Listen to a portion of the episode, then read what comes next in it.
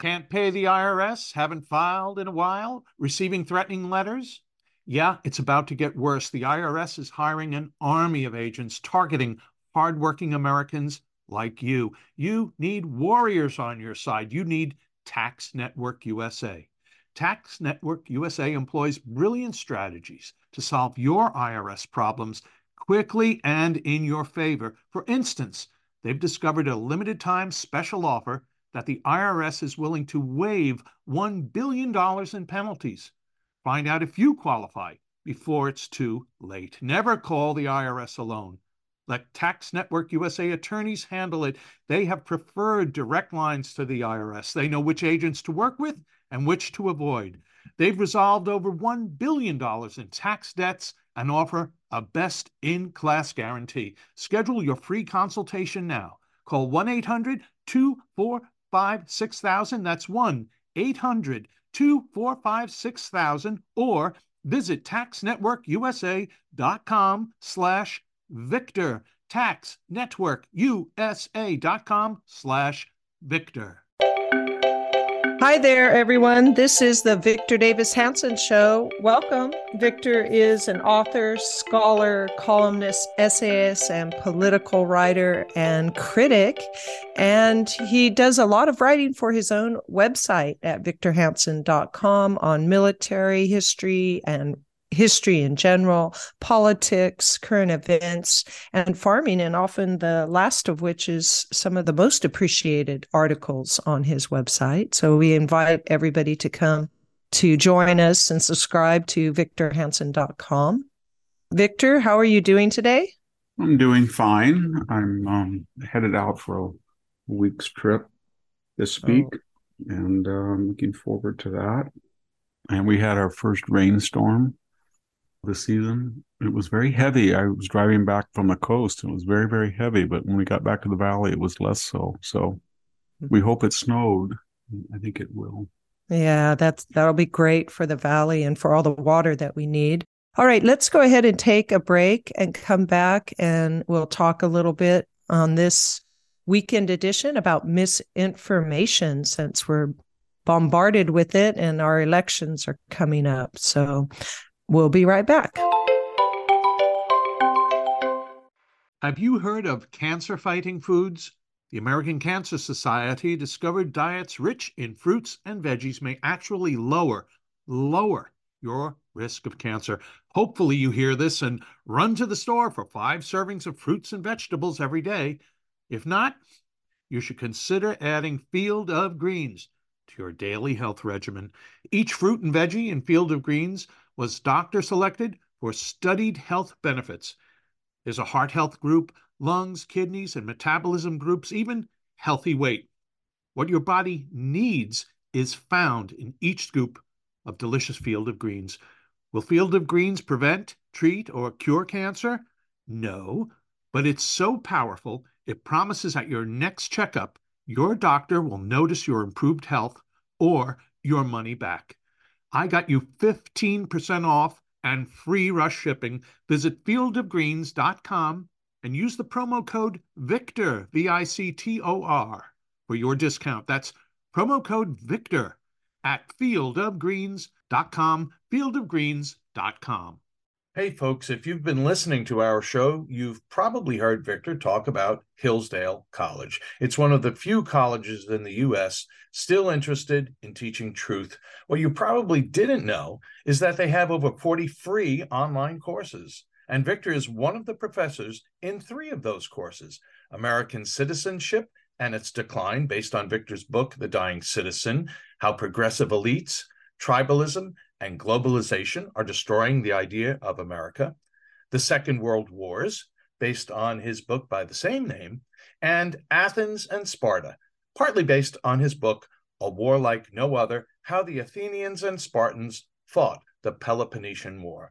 Don't you wish Victor would have been one of your professors in college? Well, now you can join him as he covers some of the main ideas of his books with Hillsdale College's online courses all available for free. That's right, for free.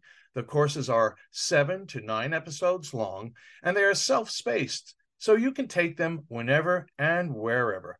I think I'm going to start with American Citizenship and Its Decline, where Victor explores the history of citizenship in the West and the threats it faces today. Threats like the erosion of the middle class, the disappearance of our borders, the growth of an unaccountable deep state, and the rise of globalist organizations. Hey, start your free course with Victor Davis Hanson today. Go right now to hillsdale.edu slash VDH to start. It's free and it's easy to get started. That's hillsdale.edu slash VDH to start. hillsdale.edu slash VDH.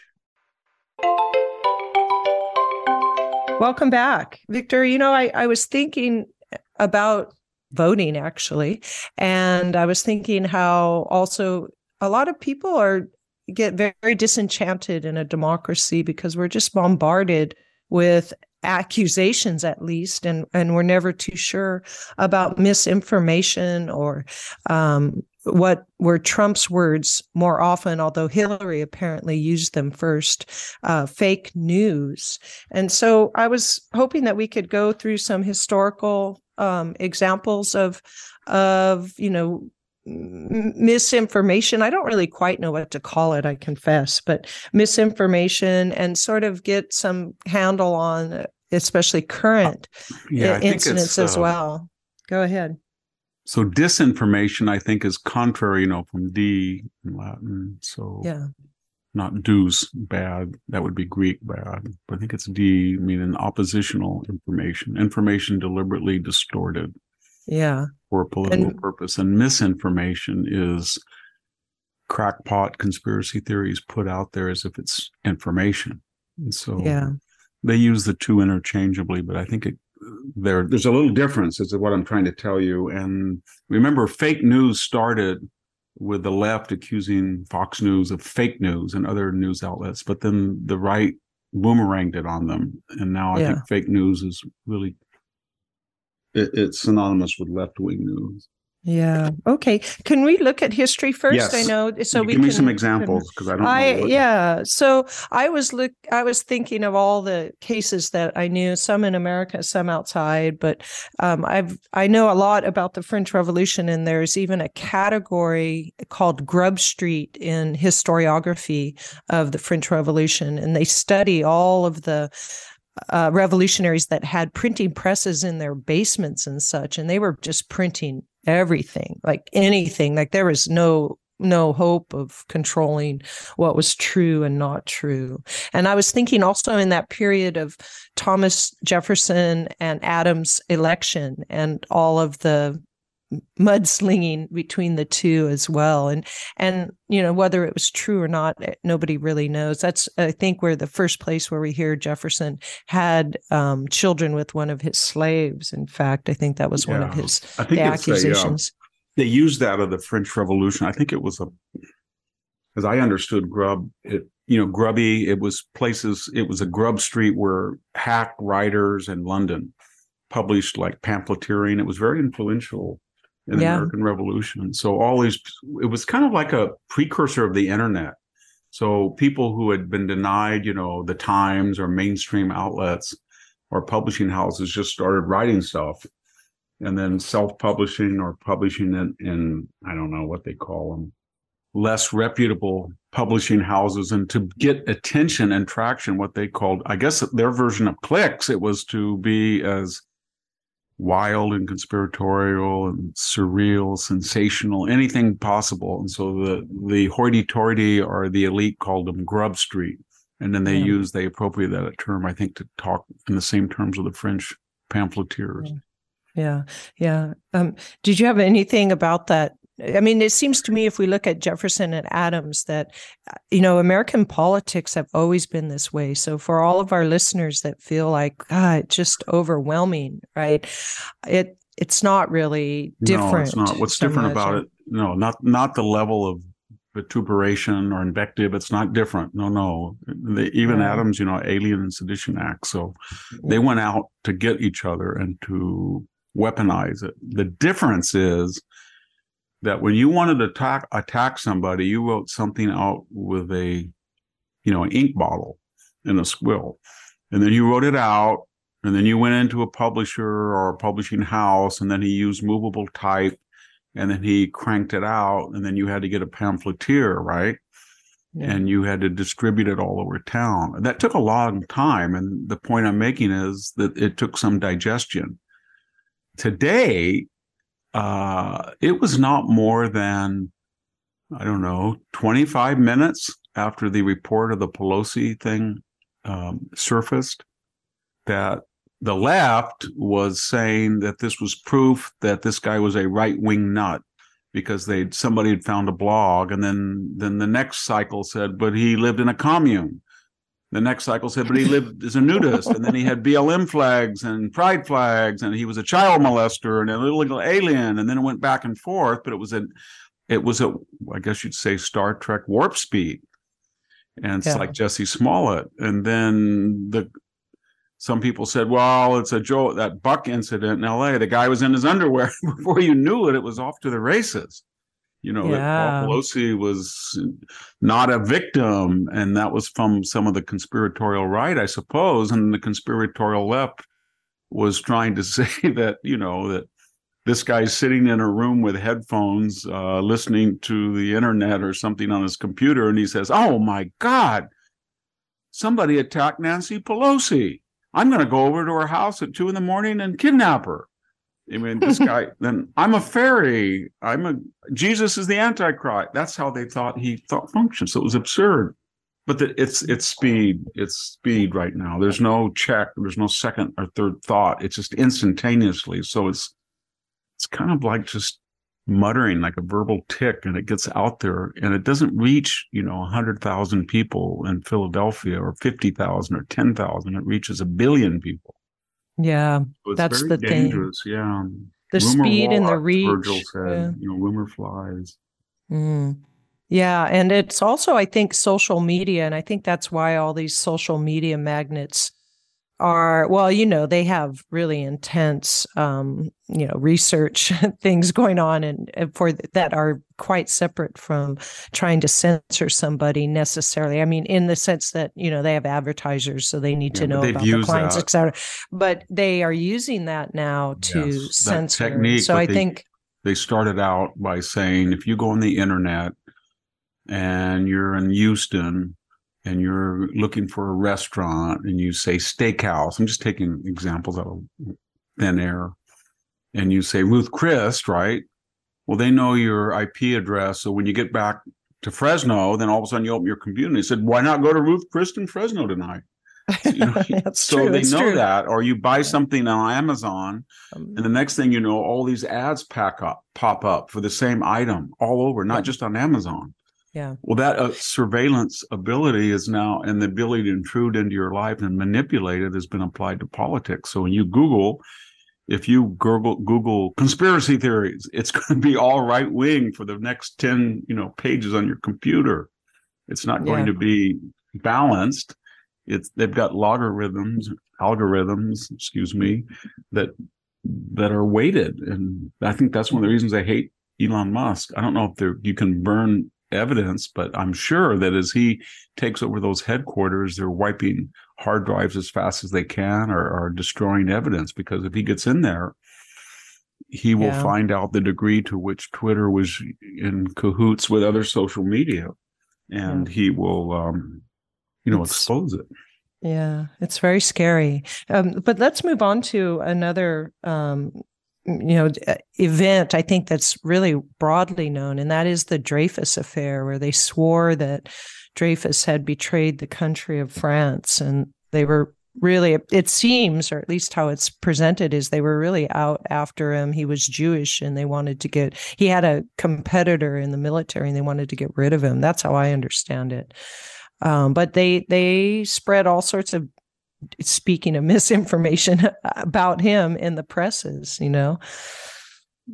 Yeah. I mean, the Dreyfus affair was, it was really important because it showed the rot in the French command, which would kind of, you know, I don't know what it was, 1905 or something. That, yeah. I guess it was early 1890 or four yeah. or something, but it really it showed you that it was not a meritocratic because he was a very accomplished uh, artillery officer and it was there was not a uh, a meritocratic system. It was embedded with anti-Semitism, and it was an old guard, and it was very important because people had thought the Napoleonic tradition of merit operated, and they found out no, it didn't. That they slandered and smeared, and, and it, it, created a Jacques Zola. So mm-hmm. it was the same misinformation. I Problem. should say exactly. disinformation. Yeah, I, I, was wondering how is that different from, for example, Nazi and Soviet propaganda? You know, because it it is a different sort of situation. But I well, because I, it, it's really put out into it, it's put out into the arena of of exchange of ideas. So if you're a Nazi propagandist like Goebbels, or you're the editor of Pravda, that's the only outlet. So they warp the news by having a complete monopoly on it. It would be mm-hmm. as if there was no Parler, or there was no Truth Social, or there was no Elon Musk taking over Twitter. It was just the state. So, well, it is that way in a sense that when you have Mark Zuckerberg confessing that he was working with the FBI, then Facebook becomes an extension of the federal government. But that's uh, de facto. It's not de jure. I'm now kind of punning on Justice Sotomayor, who used was bragging about de jure and de facto the other day in the affirmative action, got him completely crossed up. And said de jure was, you know, the way that things just happen without the law, common protocols and practice, and de De facto, de facto was the law. The law. It's the fact of the law. I mean, the, the, she's she's a Supreme Court justice, but that's the difference. That Goebbels, you couldn't in you couldn't uh, if you wanted to you couldn't publish a disinformation or misinformation article in Germany. I mean, there was Der Storm, Stormer, stuff like that, and that was all state propaganda. And remember, propaganda was not considered a pejorative word; it was pro, probe, aganda from ago to be done, things that were done on behalf of the state. So it was considered that must be be done as a gerundive. So things that must be done on behalf of the state. That seems like a noble pr- pr- principle. That's how they started. So there's no opposition voices. What's really yeah. funny is all these people on the left, through their Ministry of Information and Department of Homeland Security, or the fusion between Silicon Valley and Democratic administrations, or the legions of techies in very left wing enclaves like Austin or Silicon Valley or Cambridge, Massachusetts or Seattle, Washington that have the ability to get on the internet and influence the fl- ebb and flow of information. They're all left wing. And their yeah. purpose is to silence anybody. Yeah, so that's a little bit scarier than, for example, better, if and, it paid better, they'd be fascist. They they would if they're not yeah. already.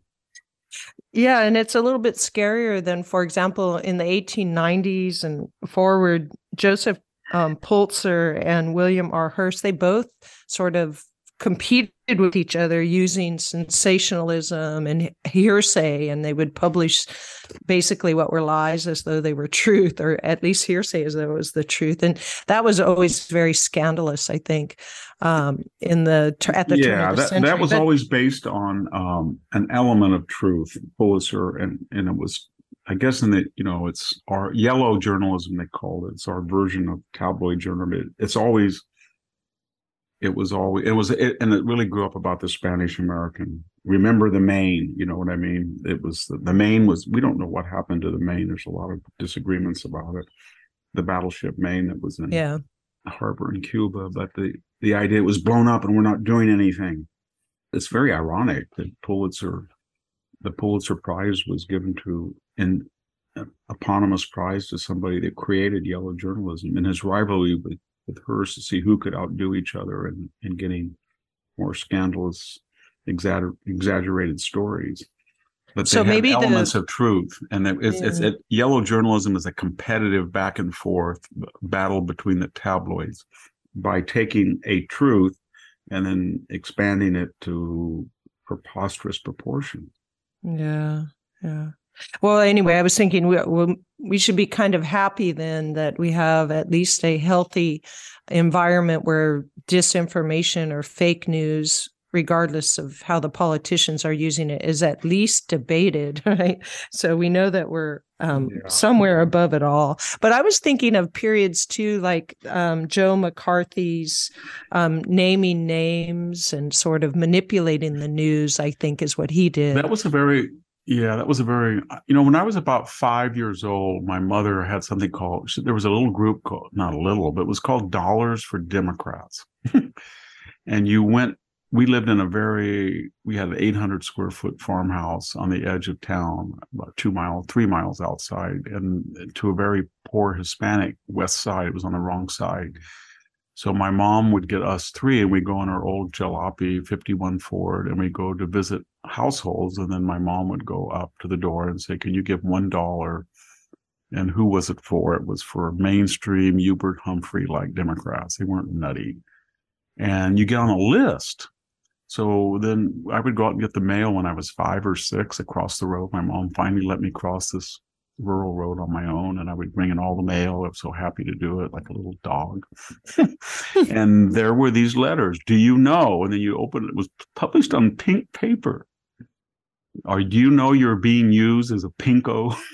and it said, Dear Mrs. Hanson, you know you're being used as a pinko by the commies in government. It was kind of funny but that's that was the the edge. And see it started out again with an element of truth and there was truth in it because the american people could not make sense that we fought this war and lost 430,000 people to free eastern europe is where it started in poland to free it from nazi totalitarianism and we ended up giving it over to the soviets so, what was the point of the war, and why did we have this alliance with this mass murder? That was the argument, and then there was all this tension, and then we lost China, and we'd given billions of dollars in modern dollars to Chiang Kai-shek, but he was up against a certifiable evil genius and Mao, and so we lost.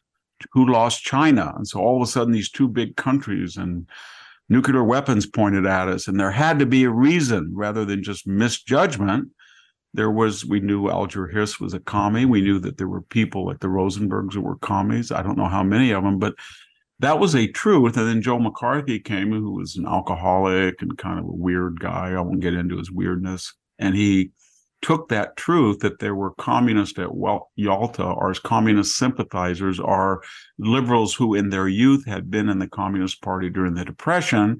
And he created this whole I have a list here with a name, you know, 190 names of all the commies in the State Department. Will you please show us a list? Well, I, you know, I can't.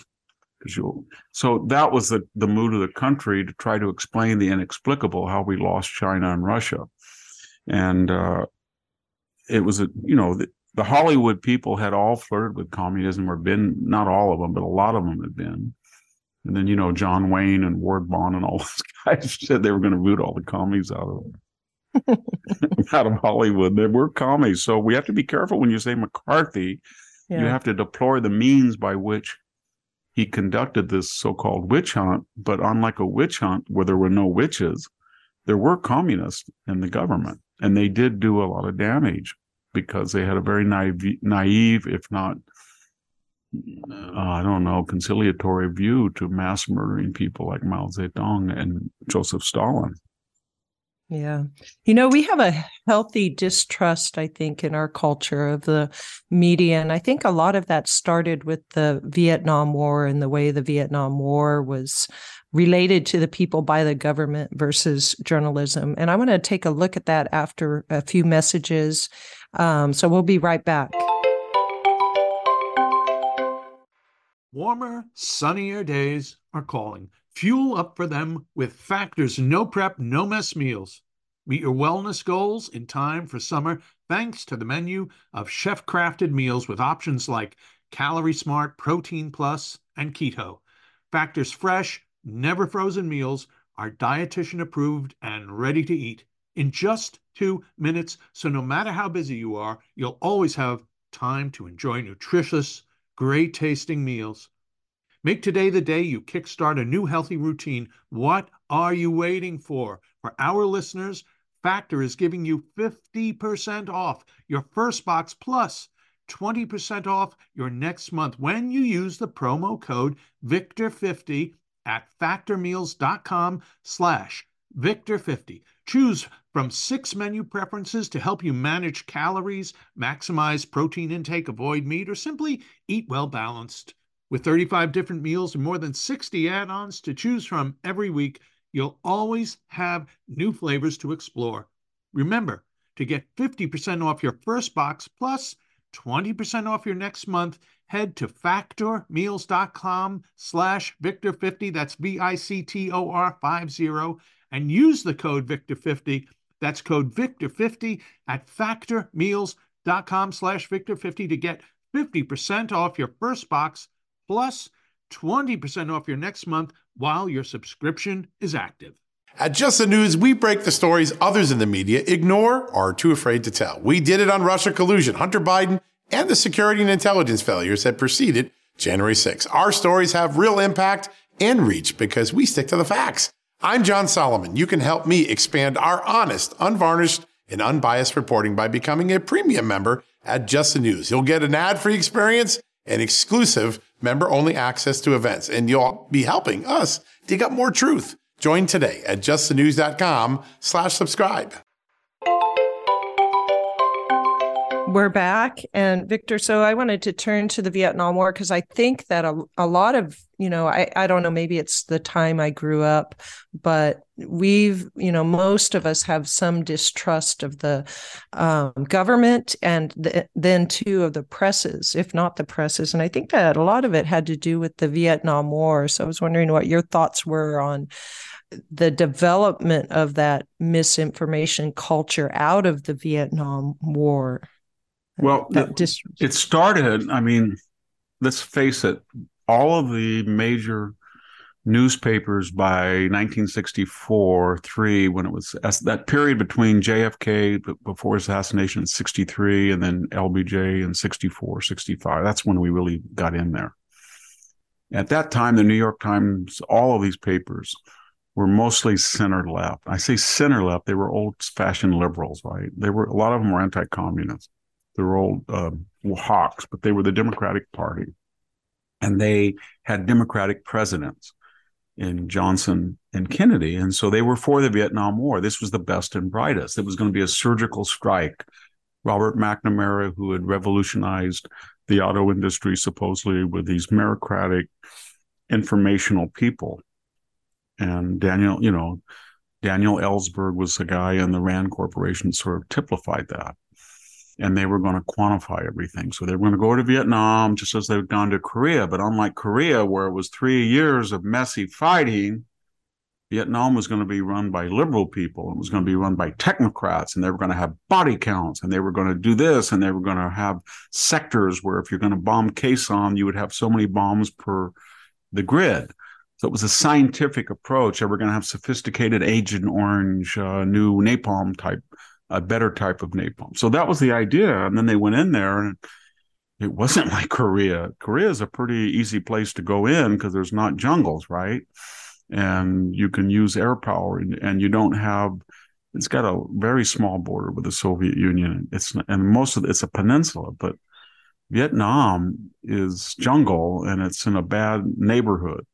And China is too close, closer. Not that it wasn't close to Korea, but just the mechanics of getting down that peninsula into South Korea were more difficult for the Chinese than they were in Vietnam by supplying it. And so the point was it was very hard to win that battle. And it was a different country in the 1960s. It was in the middle of the civil rights movement, the women's movement, the environmental movement, it was all protests. So what happened is when, you know, Truman lied all the time about Korea, all, all of them lied about it.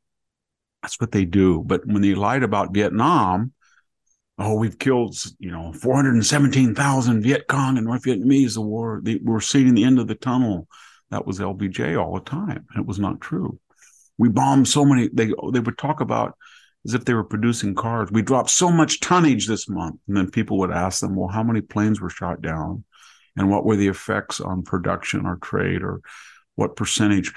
18.3% of the Ho, Chi Minh Trail uh, product products that were coming in have stopped. Haiphong Harbor is, you know, attenuated by 72%.3. That's how they talked.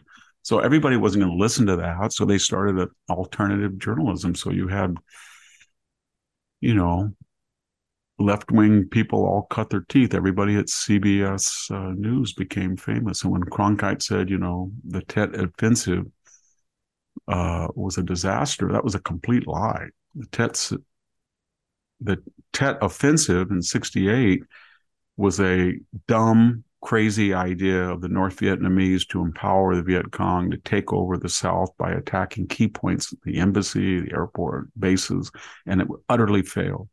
And they they wiped them out for an entire year. And nobody reported that. Instead, it was how did they get to the US embassy grounds? We've lost the war. And you had and you know, Peter Arnett, I saw, you know, they had to destroy the village to save it. It was that kind of stuff. And it, you know, it fed into the popular apocalypse now and stuff. So you never got an accurate information because the government started lying about the war. And then the left wing press picked up on that line. And then it went to the same extreme and started lying. So by 1971, 72, 73, when you had a guy like Creighton Abrams and you started to bomb not just carpet bombing with B-52s, but you started to use smart first first generation smart bomb, and you went into Hanoi and you started targeting the homes of the people who really started the war. Uh, we were winning, and you could argue that by 1974, the war was over. We hadn't had ground troops in there for two or three years. Viet Cong was stabilized, if not ossified. Uh, there was functional South Vietnamese government, and then Watergate. Democrats took over. They cut off all aid, da da da da da da, and, and the conventional force just drove down Highway One in Vietnam and took over. But that was the results of a bastardized media. And people had accurately reported and said this war was lied about by Kennedy to get us in there. It was lied about by Johnson, how well we were doing. We've lost 50,000 people because of a screwed up Johnson administration and from 64 to all the way to January 69 and a Pentagon inept bunch of four stars. But we got some guys in there, kind of Grant and Sherman guys by 71, and they really knew how to fight it, and we were winning, and we kind of won the war and nobody wanted to talk about that. Yeah. Yeah. You know, it seems like what we're looking at is that the government lied and then, or presented a distorted picture maybe i'll give them that much and then the media got into it and and i think that what our modern politicals have um, um, learned from vietnam is that they they need to control the media as well. That the Viet in the during the Vietnam War, the government failed to control the media, and so it got out of hand. And so as time has gone on, the 1990s and 2000, the ca- political campaigns and the political personnel around a uh, politician try they'll lie for all sorts of reasons. And then they also try to control the media. I think that's what came out of that Vietnam War as far as the legacy. Well, the thing is to remember about the media and politics is this that whatever power is in, it needs an adversarial media so it can check it and audit it. And the way the media has traditionally functioned in the 20th century is it was left wing. The schools of journalism provided the reporters, and they're in a university and they were left wing. So what happened is you had these liberal media uh, giants, especially the New York Times, Chicago Tribune, later the Los Angeles Times, although it for a while had been conservative, San Francisco Chronicle, et cetera, et cetera, and UPS and AP and Reuters. Okay. And so they were pro left wing. So when you had a Democrat in there, they just assumed that, you know, if there was a 60 Minutes report on CBS or, N- or NBC, Meet the Press, they were slanted. But not like today, but they were slanted. So they felt they could do whatever they wanted. And how did that work out in the real world? So Watergate was a bad thing. There was a bunch of low level people, but Nixon didn't know what was going on. And then when they told him, he thought, hey, it's just a second rate verdict, big deal. And then they said, you know, the left wing is saying that this is this and this, and Deep Throat was probably a dissatisfied, uh, if it even was a person, FBI agent that was just feeding stuff because he wanted to be director. So the point is that didn't right that if you compare Watergate to what Hillary Clinton did with Russian collusion, where she actually hired a foreign spy and paid him, which is illegal to interfere in a campaign, and then had him tap a former campaign aide, Charles Dolan, for fake Russian smears that he got, and then collaborated with Danchenko, and they created this whole file. And then she feed, she seeded it among all her contacts in the State Department, people like Victoria Nuland, and then they went into the FBI, who was paying him. It was it was ten times bigger than Watergate. It affected an entire election.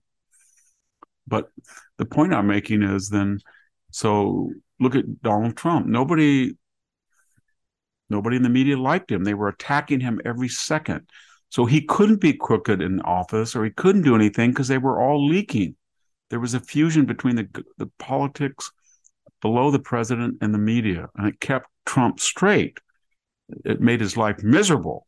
But when you get Biden in there, and that same media says, we won, so now we're going to go from hypercritical to we're state run media, we're Pravda. So Joe Biden is not senile. That is ableism if you say that. He's perfectly fine.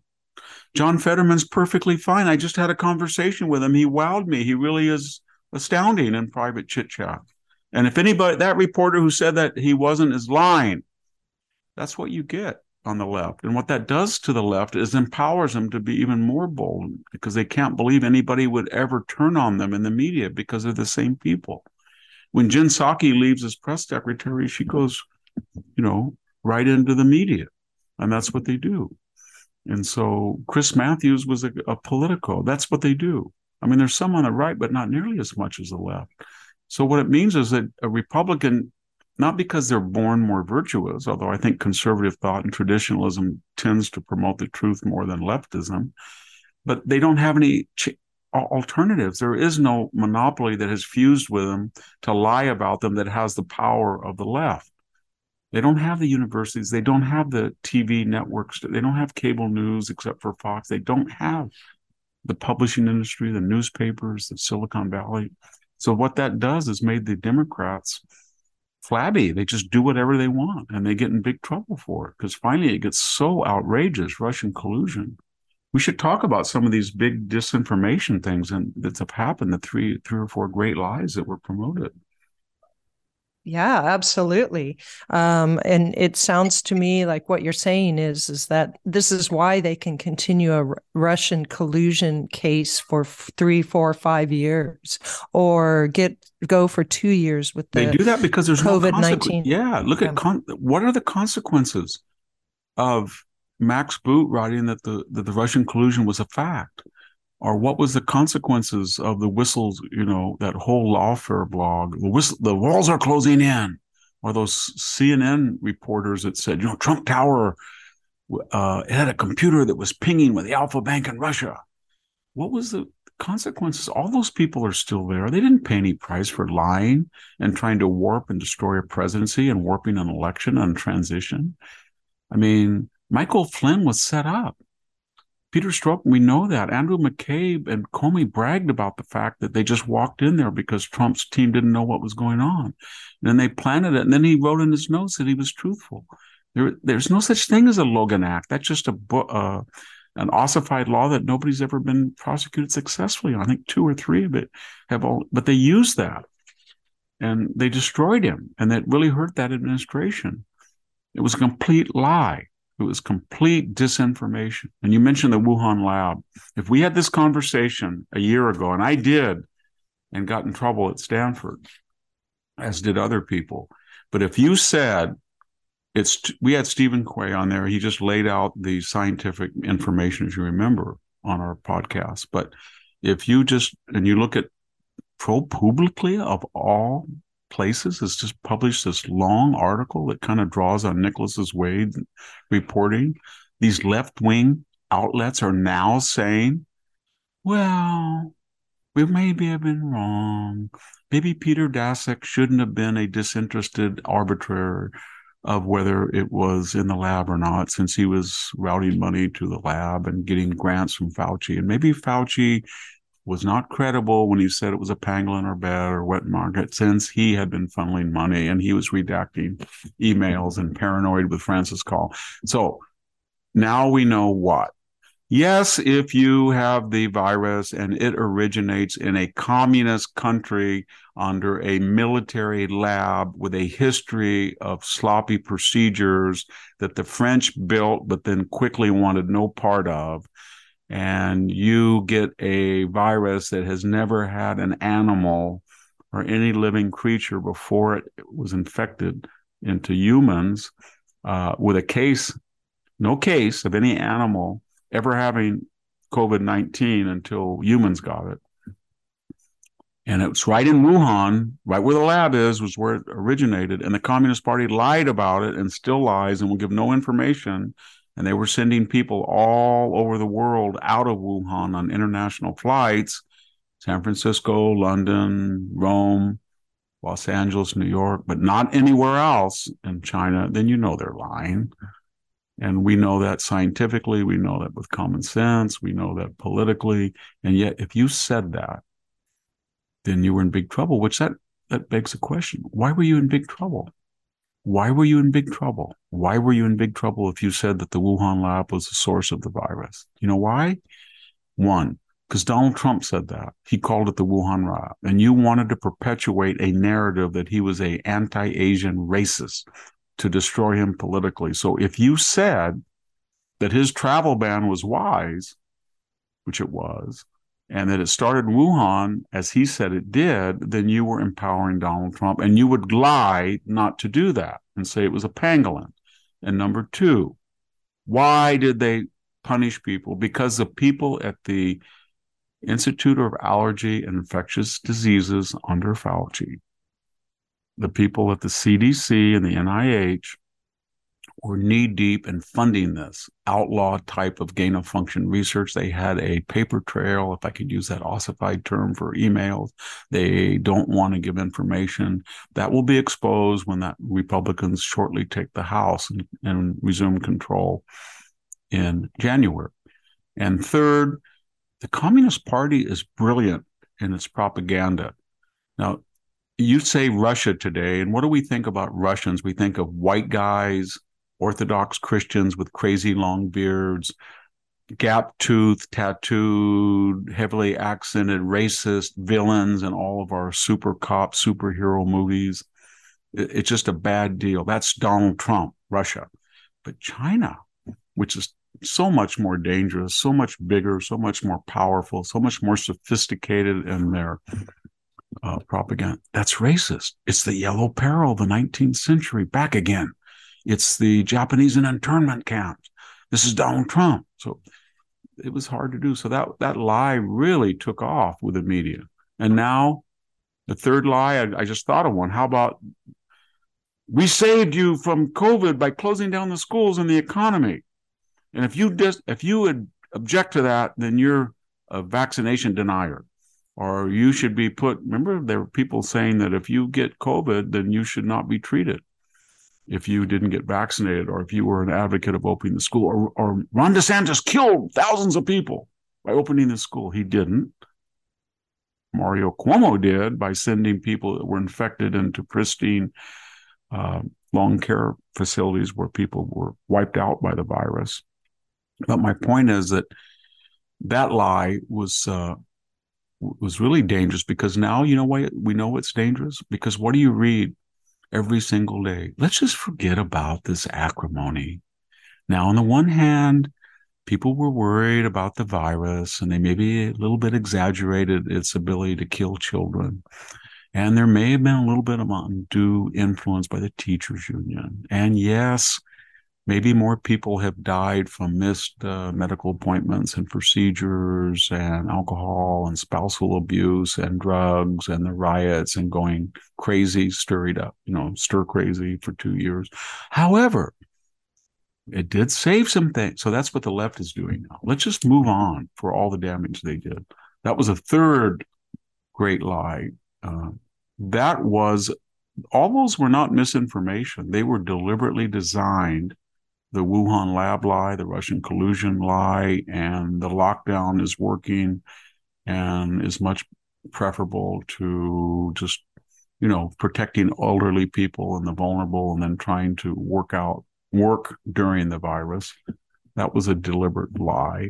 And that was intended, again, what was the political basis of all of these lies? It was to injure a despised president. They thought that if this Wuhan lab thing can be manipulated politically we shut down the economy, we'll take the biggest booming economy in history and we'll ruin the Trump administration. I, I don't say that uh, promiscuously. Gavin Newsom said this crisis, i.e., the lockdown, offers us a chance for a quote more progressive capitalism. And Hillary Clinton said this is a opportunity we don't want to waste because we can push through things like single payer health care that we otherwise wouldn't. And Klaus Schwab, Schwab at the Davos group said, you know, he wrote a book called uh, The Great Reset and COVID. And it was about using the COVID crisis for one world government. Mm-hmm. We have one more Obviously. yeah, we have. Yeah, Hunter, Hunter Biden, right? Yeah, yeah. But, you know, that seems to me the most extreme. But let's go ahead and take a break for some messages and we'll come right back to talk or to go down the Hunter rabbit hole. we'll be right back. Okay, it's time to commit. 2024 is the year for prioritizing yourself. Begin your new smile journey with Byte, and you could start seeing results in just two to three weeks. Just order your at home impression kit today for only $14.95 at Byte.com. Byte clear liners are doctor directed and delivered to your door. Treatment costs thousands less than braces, plus, they offer financing options, accept eligible insurance, and you could pay with your HSA, FSA. Get 80% off your impression kit when you use code WONDERY at Byte.com. That's B Y T E dot com. Start your confidence journey today with Byte. Angie's list is now Angie, and we've heard a lot of theories about why. I thought it was an eco move. Fewer words, less paper. No, it was so you could say it faster. No, it's to be more iconic. Must be a tech thing. But those aren't quite right. It's because now you can compare upfront prices, book a service instantly, and even get your project handled from start to finish. Sounds easy. It is, and it makes us so much more than just a list. Get started at Angie.com. That's A N G I, or download the app today. We're back. And Victor, so yeah, the Hunter Biden lie to me seems like the deepest and greatest of all because they shut everything down that was on that computer. Like they really shut it down. But so go ahead on. Well, they went after where they really crossed the line is they they they went after private people on blogs and writers. A lot of us wrote columns. We were attacked, but they went after the New York Post that had access to it and they went after Bobulinski. Remember the guy that was on CBS and just laid it out. And he had emails from Hunter and the Biden family, and they they knew it. And then they dug up these fifty quote unquote retired intelligence officials, and I think that was headed by John Brennan and Clapper, who just hated Trump. And they said very cleverly, this could kind of sort of be, maybe should likely be Russian disinformation. But we didn't say that. And then they, Joe Biden, being Joe Biden, was out on the campaign. Oh, 50 people support me. It was all a lie. Russian disinformation by the Trump people. And that, and then we had a poll later, and then a large percentage of voters said if they had known that the laptop was accurate, they might have changed their vote. So it did affect the hmm. election. And it was a another fusion effort by the DNC, the permanent deep state, as exemplified by these intelligence officers and the media. And they suppressed it. And if you went on Twitter and you face and you started writing about that, you were going to be kicked off.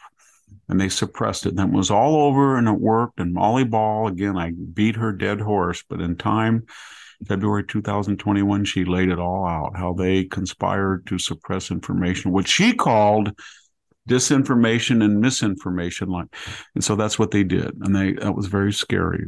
Because remember when you have a view about Russian collusion, or you have a view about the Wuhan lab, or you have a view about the efficacy or not of lockdowns, or you have a view of this about a laptop, and you're afraid that if you voice that, you're going to be destroyed. And I can tell you, being working on a university campus, if you said anything, you were going to be destroyed on all four of those counts. Yeah. Finally, you know, I think the, the greatest thing is the 2020 election. You can't say one word that there were irregularities.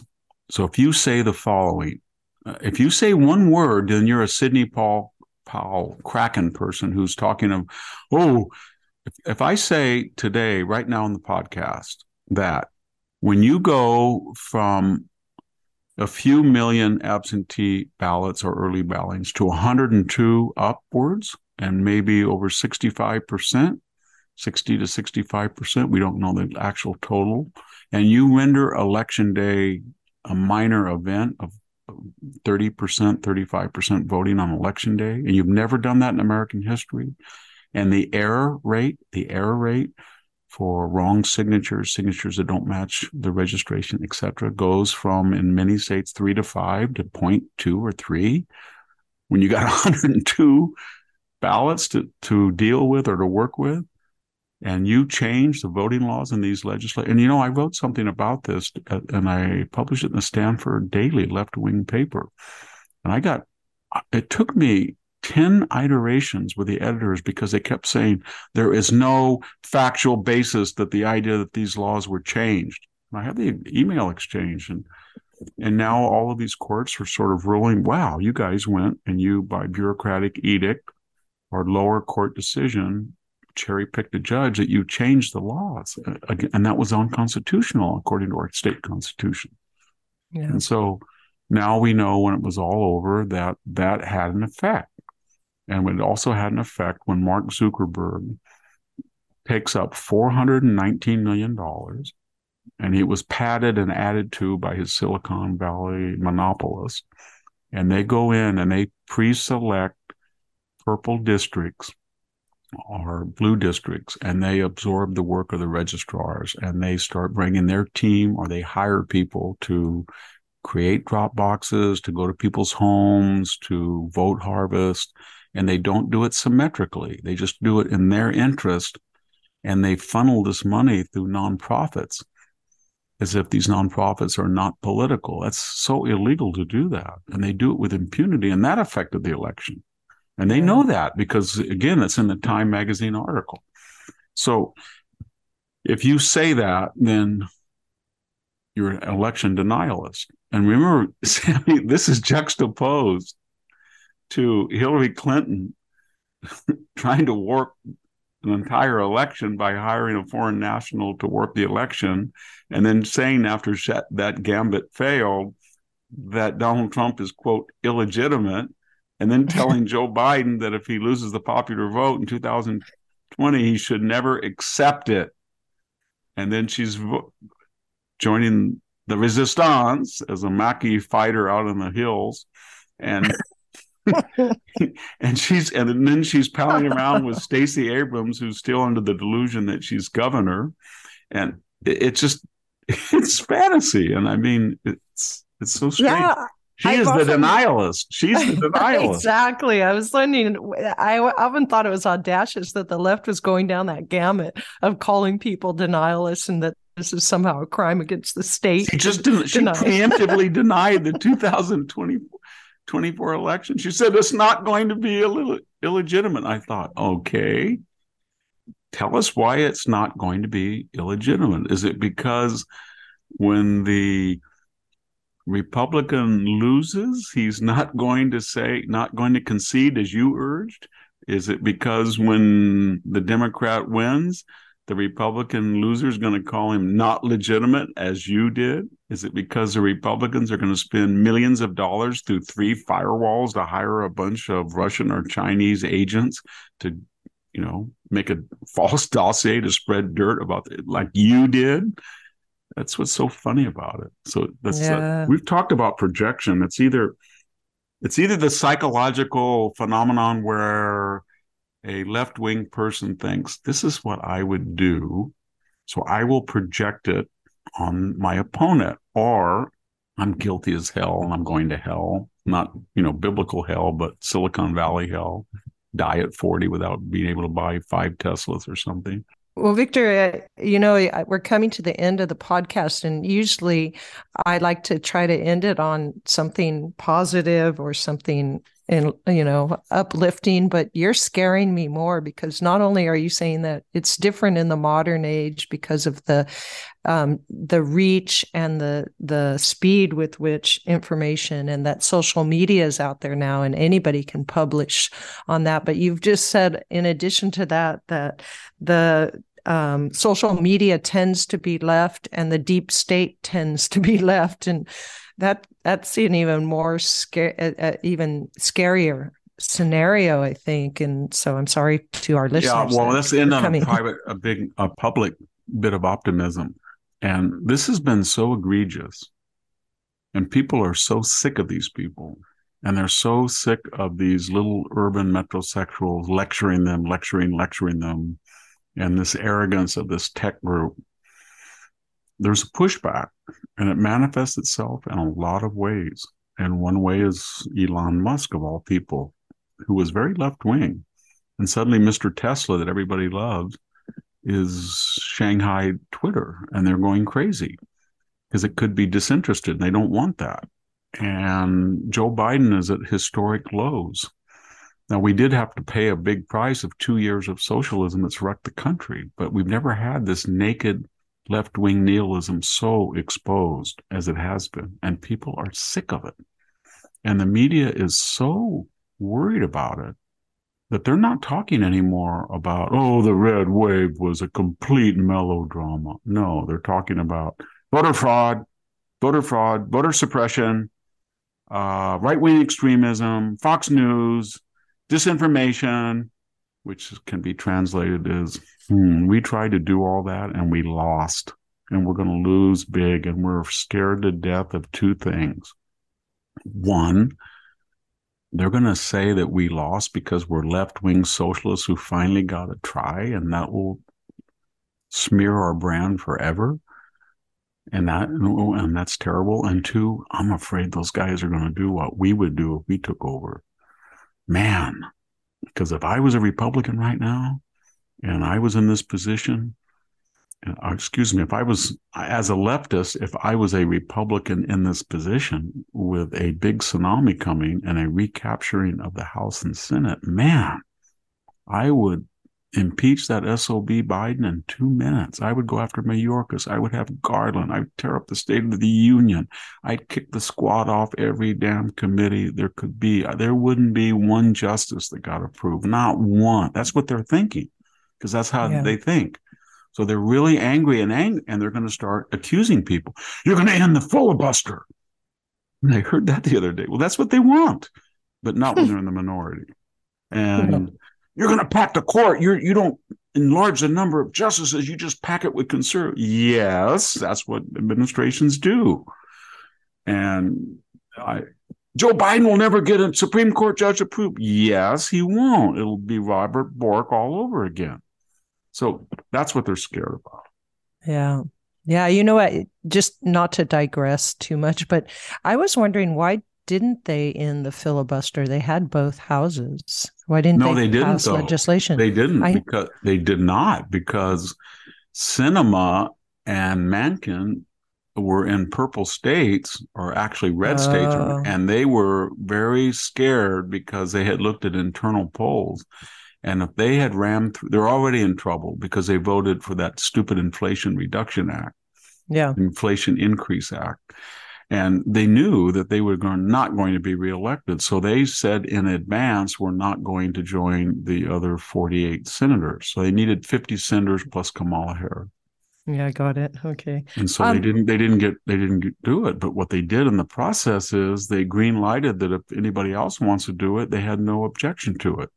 Because they, they will object but they'll look so silly.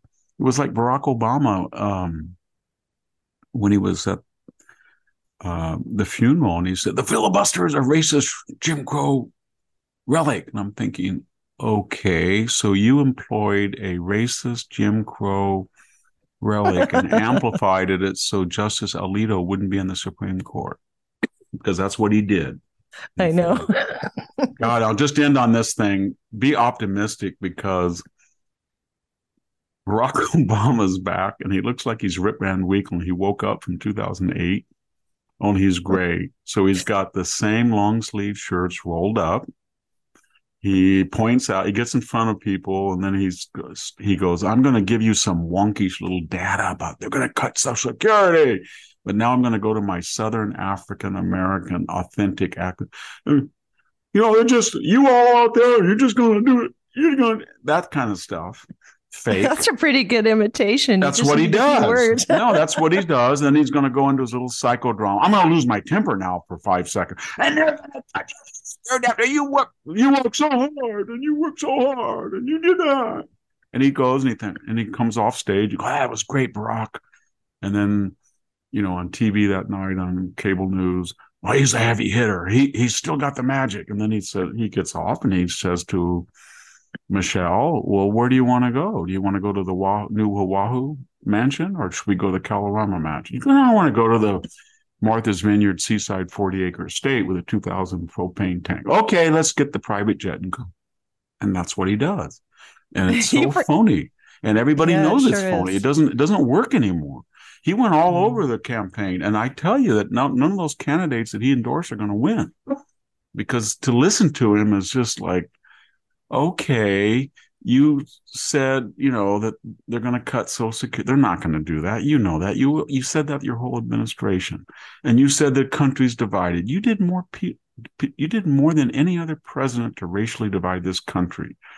Remember the Skip Gates thing where the police were all stereotyping? He said Remember, he threw his own grandmother on the bus and said she was afraid of black women, like she's some nut who raised him. Remember the Trayvon Martin? I'm, that's the son I never had. Remember, yep. get in their face. Remember, take a gun to a knife fight. Remember, get angry. Don't suppress your anger. Remember the felon rappers that went in the White House with their ankle bracelets went off? yeah, you're uh, telling me all these things. He didn't know how to be a statesman. That's no. Sure. What, he, what, he, what he did was he said, just like Biden was supposed to play the quiet dunce. The deal with Biden was, I'm Joe Biden from Scranton. I'm your old moderate guy who said, you know, it's a jungle and and we got to get tough sentencing. And you know me, I don't. I'm a I'm a an old Joe Biden working guy. And then they said, okay, now here's the deal. You just do that. You don't have to do anything else. Just get us across the finish. But once we do, then you're going to get an open border. You're going to get the Green New Deal. You're going to get the big city attorney approach to no bail crime. And you're going to get a rapid printing of money and spread the wealth. Okay, okay. And what they didn't count on is he's president. So he has to come out for formal occasions and to see him, to listen to him is to not like Joe Biden because he was always an SOB. He was always mean spirited. He always said racist things. He always lost his temper.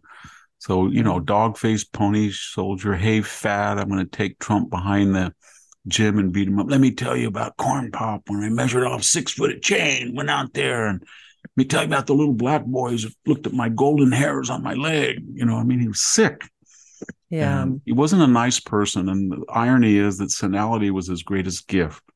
Yeah, now, now he's just he's, yeah, he he's says what he always did. And now people said, well, I don't take that seriously. He said there were 54 states. I don't think he ever knew there were 50, but now when he says there's 54 or that gas doubled it was five dollars a gallon when he was when he entered. When he lies now, I said, "Oh, it's just too bad. It's just senility." Yeah, it's not. Yeah, it's Joe I Biden in the not. So there you go. Yeah. All right. So with that happy picture of our current they're going to win the midterms is the bottom line. They're gonna they're gonna win the midterms. Thank you so much for all of your wisdom today, Victor. We really appreciate it. Well, thank you, and thank everybody right. for listening. This is Sami Winc and Victor Davis Hanson, and we're signing off.